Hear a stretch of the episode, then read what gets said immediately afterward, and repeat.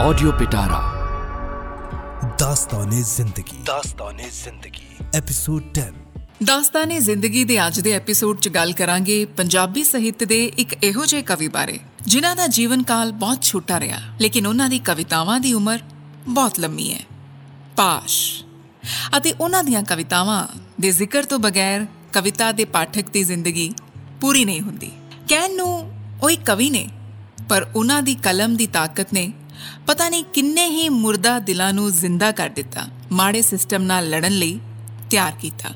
ਹਾਲਾਂਕਿ ਲੋਕਾਂ ਦੀਆਂ ਜ਼ਮੀਰਾਂ ਨੂੰ ਜਗਾਉਂਦੇ ਹੋਏ ਉਹਨਾਂ ਦੀ ਕਲਮ 'ਚ ਕੁਝ ਅਜਿਹੇ ਲਫ਼ਜ਼ ਵੀ ਨਿਕਲੇ ਜੋ ਉਹਨਾਂ ਦੀ ਸ਼ਹਾਦਤ ਦਾ ਕਾਰਨ ਬਣੇ। ਅਵਤਾਰ ਸਿੰਘ ਪਾਸ਼।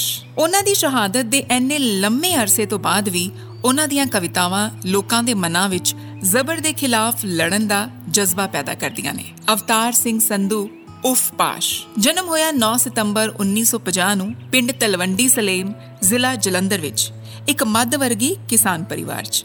ਉਹਨਾਂ ਦੇ ਪਿਤਾ ਸੋਹਣ ਸਿੰਘ ਸੰਧੂ ਫੌਜ ਵਿੱਚ ਨੌਕਰੀ ਕਰਦੇ ਸਨ ਅਤੇ ਉਹਨਾਂ ਨੂੰ ਵੀ ਕਵਿਤਾ ਲਿਖਣ ਦਾ ਸ਼ੌਕ ਸੀ। ਪਾਸ਼ ਦਾ ਵਿਆਹ ਰਾਜਵਿੰਦਰ ਕੌਰ ਸੰਧੂ ਨਾਲ ਹੋਇਆ। 1972 ਵਿੱਚ ਪਾਸ਼ ਨੇ ਸਿਆੜ ਨਾਂ ਦੀ ਮੈਗਜ਼ੀਨ ਕੱਢੀ ਅਤੇ 1973 ਵਿੱਚ ਪੰਜਾਬੀ ਸਾਹਿਤ ਤੇ ਸੱਭਿਆਚਾਰ ਮੰਚ ਦੀ ਸਥਾਪਨਾ ਕੀਤੀ।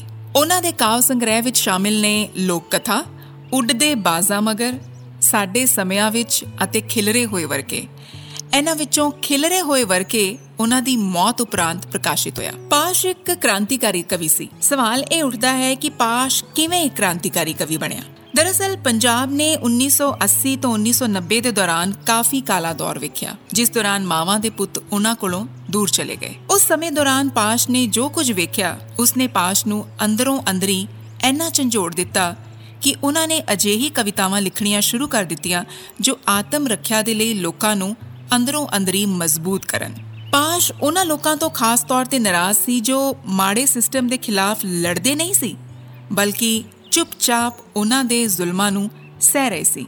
ਉਹਨਾਂ ਨੂੰ ਜਗਾਉਣ ਦੇ ਲਈ ਪਾਸ਼ ਨੇ ਕਲਮ ਨੂੰ ਆਪਣਾ ਸਹਾਰਾ ਬਣਾਇਆ।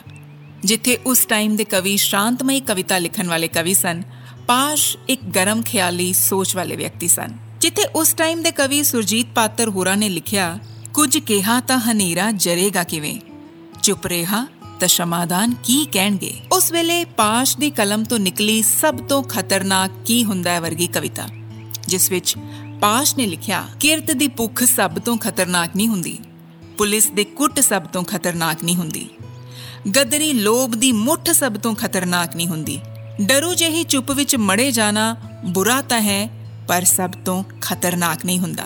ਅੱਗੇ ਪਾਸ਼ ਨੇ ਲਿਖਿਆ, ਸਭ ਤੋਂ ਖਤਰਨਾਕ ਹੁੰਦਾ ਹੈ ਮੁਰਦਾ ਸ਼ਾਂਤੀ ਨਾਲ ਭਰ ਜਾਣਾ। ਨਾ ਹੋਣਾ ਤੜਪਦਾ, ਸਭ ਸਹਿਨ ਕਰੀ ਜਾਣਾ। ਘਰਾਂ ਤੋਂ ਨਿਕਲਣਾ ਕੰਮ ਤੇ ਤੇ ਕੰਮ ਤੋਂ ਘਰ ਜਾਣਾ, ਸਭ ਤੋਂ ਖਤਰਨਾਕ ਹੁੰਦਾ ਹੈ ਸਾਡੇ ਸੁਪਨਿਆਂ ਦਾ ਮਰ ਜਾਣਾ।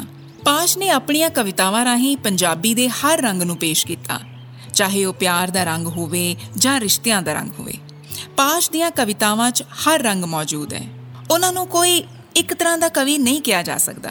ਬਹੁਤ ਘੱਟ ਲੋਕ ਜਾਣਦੇ ਨੇ ਕਿ 1967 ਵਿੱਚ ਪਾਸ਼ ਬੀਐਸਐਫ ਵਿੱਚ ਭਰਤੀ ਹੋ ਗਏ ਸੀ, ਪਰ ਬਾਅਦ ਵਿੱਚ ਉਹਨਾਂ ਨੇ ਨੌਕਰੀ ਛੱਡ ਦਿੱਤੀ।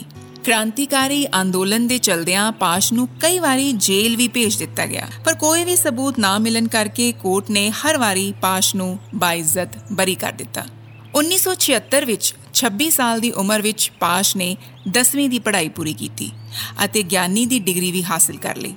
1978 ਵਿੱਚ ਉਹਨਾਂ ਨੇ ਕਪੂਰਥਲਾ ਤੋਂ ਜੇਬੀਟੀ ਦੀ ਪੜ੍ਹਾਈ ਪੂਰੀ ਕੀਤੀ। ਪਾਸ਼ ਦੇ ਇੱਕ ਮਹਾਨ ਕਵੀ ਹੋਣ ਦਾ ਪਤਾ ਇਸ ਗੱਲ ਤੋਂ ਲੱਗਦਾ ਹੈ ਕਿ ਉਹਨਾਂ ਦੇ ਜਿਉਂਦੇ ਜੀ ਛੋਟੇ ਜਿਹੇ ਜੀਵਨ ਕਾਲ ਵਿੱਚ ਉਹਨਾਂ ਦੇ ਤਿੰਨ ਕਾਵ ਸੰਗ੍ਰਹਿ ਪ੍ਰਕਾਸ਼ਿਤ ਹੋ ਗਏ ਸੀ। 1984 ਤੋਂ ਬਾਅਦ ਪੰਜਾਬ ਦਾ ਮਾਹੌਲ ਲਗਾਤਾਰ ਖਰਾਬ ਹੁੰਦਾ ਗਿਆ।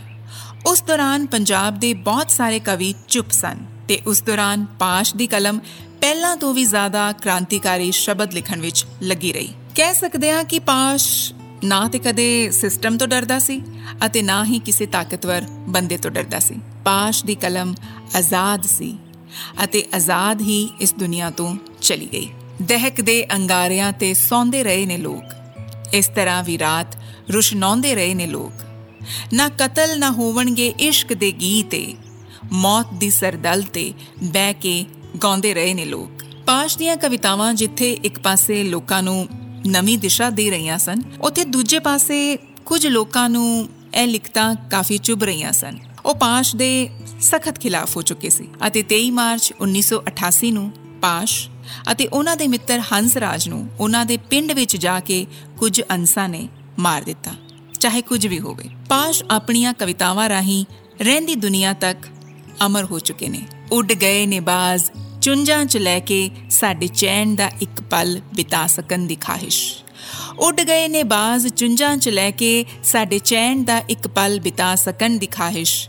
ਦੋਸਤੋ, ਹੁਣ ਚੱਲਿਆ ਜਾਵੇ ਉੱਡਦਿਆਂ ਬਾਜ਼ਾਂ ਮਗਰ। ਆਡੀਓ ਪਿਟਾਰਾ